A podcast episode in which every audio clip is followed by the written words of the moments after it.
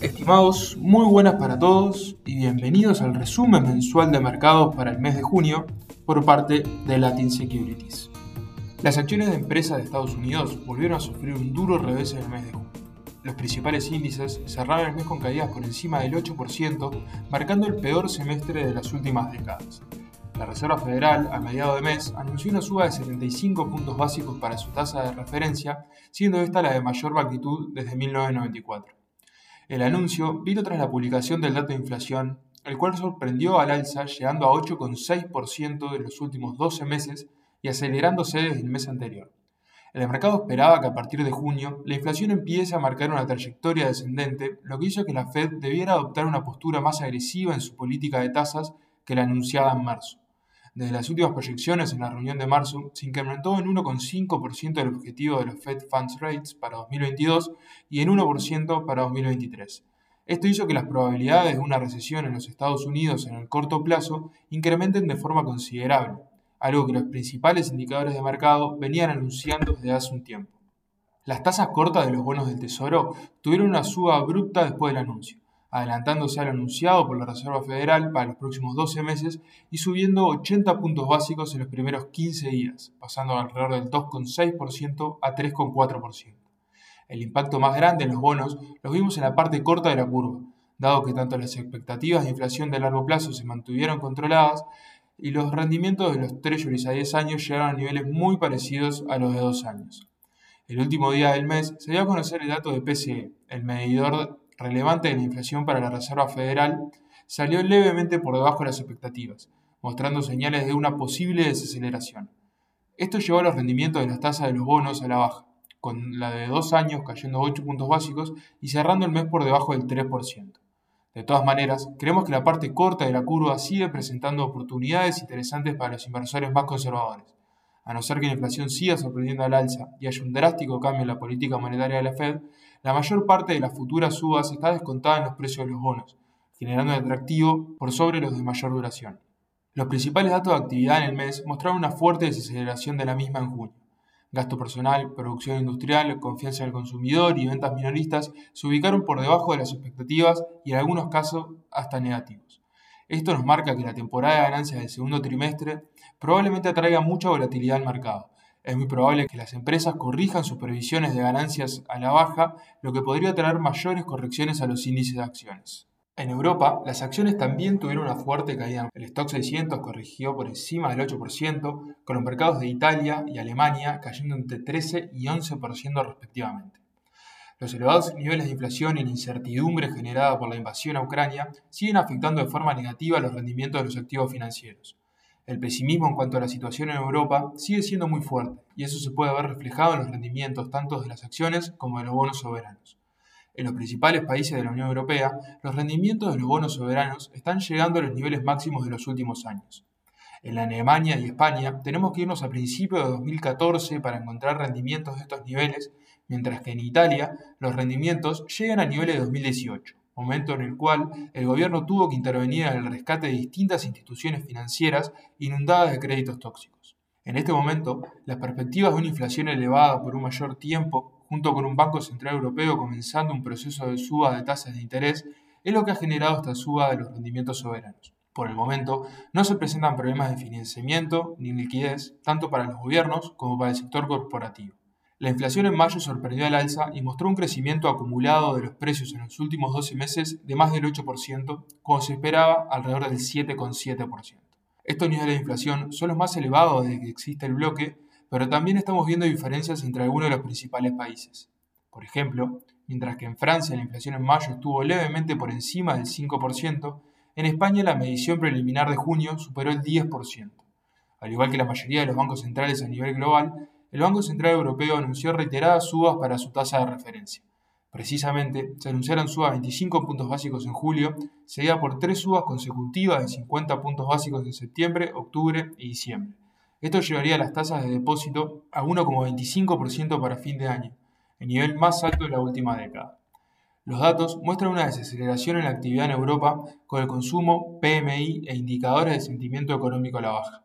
En Europa, Probablemente más que en Estados Unidos, los problemas de oferta por el encarecimiento de los precios de la energía y alimentos, sobre todo, son los principales impulsores de la inflación. El indicador de precios que excluye los componentes volátiles mostró una suba de solamente 3,8% al cierre de mayo. Por este motivo y las diferencias entre países, creemos que atacar la demanda de forma general a través de la suba de tasas puede traer beneficios marginales a la lucha contra la inflación, por lo que nos mantenemos muy cautelosos con la región mientras no veamos una resolución del conflicto. Los mercados de acciones chinas respondieron de forma positiva a los cambios en las restricciones y anuncios del gobierno y Banco Central y cerraron junio con ganancias importantes. Los principales índices tuvieron rendimientos entre 7 y 10% en el mes, con las denominadas A-shares siendo las de mayores retornos. A medida que las restricciones a la movilidad comienzan a disminuir y los niveles de actividad en el país empiezan a mejorar, estamos viendo cómo los inversores retoman la confianza en el país asiático que se ha mantenido ajeno a los problemas que estamos viendo en Occidente. La distancia geográfica y el no involucramiento hasta el momento por parte de China con la invasión rusa a Ucrania le ha jugado a su favor en los últimos meses. A diferencia de lo que sucede con el resto de los países del mundo, la inflación en China se mantiene sumamente controlada. El incremento de precios de los 12 meses cerrados a mayo fue de 2,1%, por debajo del 2,2% esperado, y con una caída mensual de 0,2%. China se ha favorecido de las restricciones impuestas por Occidente a la energía proveniente de Rusia transformándose en uno de los principales compradores de petróleo a precios de descuento, lo que lo debería continuar favoreciendo y ayudando a mantener el costo de los insumos controlado. Es probable que los precios comiencen a tener presiones al alza en el corto plazo, teniendo en cuenta que se espera un mayor dinamismo por parte de la demanda a medida que las restricciones a la movilidad empiezan a ceder.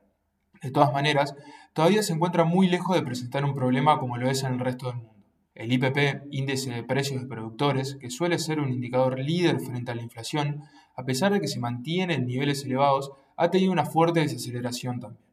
El accionar del gobierno también ha llevado a los inversores a preferir este mercado. Desde marzo en adelante se ha visto una reducción muy fuerte en las medidas regulatorias que tanto daño causaron en el pasado a los precios de las acciones, junto con un incremento de las medidas de estímulo.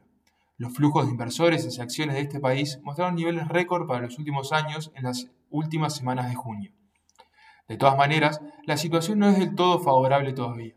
A pesar de que esperamos un fuerte repunte en la actividad china en la segunda mitad del año, algunos indicadores de actividad todavía se mantienen en niveles bajos. Los PMI de junio mostraron un nivel de 50.2, levemente en terreno expansivo para el sector manufacturero, y la producción industrial tuvo un incremento de solamente 0,7% en los 12 meses cerrados a mayo. En último lugar, a pesar de los rendimientos de las acciones chinas, los mercados emergentes en general sufrieron un fuerte revés en junio. Los temores a una recesión a nivel global hicieron que los principales activos de riesgo y las materias primas tuviesen una fuerte corrección en el mes. El índice de MSCI Mercados Emergentes tuvo una caída mayor al 7% en junio, con las acciones de países latinoamericanos cayendo más de un 17% en el mes y con las asiáticas con una corrección del orden del 5%. Luego de comenzar el año apuntalados por el incremento de los precios de las materias primas, las acciones de países latinoamericanos tuvieron un fuerte revés en el mes.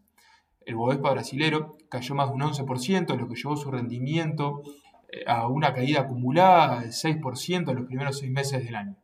Las bolsas de, Chile y México tuvieron correcciones del entorno del 7,5 y 8%, mientras tanto, en Asia, la corrección fue bastante más benévola. Tanto China como Hong Kong tuvieron rendimientos positivos en el mes, pero las correcciones de otros países como India y Singapur rondaron el 4%. Con las acciones de la Reserva Federal y de los principales bancos centrales a nivel global, las posibilidades de una recesión incrementaron de forma relevante en el último mes. Esto llevó a la demanda esperada por materias primas para la segunda mitad del año sea menor que la actual, lo que llevó a los precios a tener unas fuertes caídas. Los bienes agrícolas tuvieron una caída promedio de más del 9% de su precio en junio, mientras que los metales preciosos, como la plata y el oro, cayeron 1,6 y 5,9 respectivamente. El petróleo cerró por debajo de los 115 dólares con una caída del 6,5% y el índice diversificado de Bloomberg mostró una corrección a nivel general del entorno del 11%. Esto generó que las monedas de los países latinoamericanos tengan una fuerte depreciación contra el dólar. En promedio, las monedas cayeron 6,5%, con el real depreciándose un 11% y el peso chileno un 11,5%. Por su parte, la renta fija mostró una fuerte caída del apetito de riesgo crediticio. Los índices de deuda emergente tuvieron correcciones en el mes, pero mientras que la deuda de grado inversor cayó 2,7%, la de menor calidad crediticia lo hizo en un 7,8%. Los precios de las acciones, deuda y monedas emergentes van a seguir ligadas a los rendimientos de las materias primas como lo han estado en la primera mitad del año. Luego del rebote generado por la reapertura de los países post pandemia, es esperable que los precios tengan al menos una estabilización en el corto plazo. De todas maneras, creemos que estos se deberían mantener elevados por un tiempo más. Los problemas de suministro todavía persistentes, la invasión rusa a Ucrania y la baja capacidad de producción de algunos materiales a causa de años de subinversión hacen que no veamos una fuerte corrección de los precios en el corto plazo. Esto fue el resumen de los mercados por parte de Latin Securities. Para más información, por favor visitar www.latinsecurities.com.uy. Muchas gracias.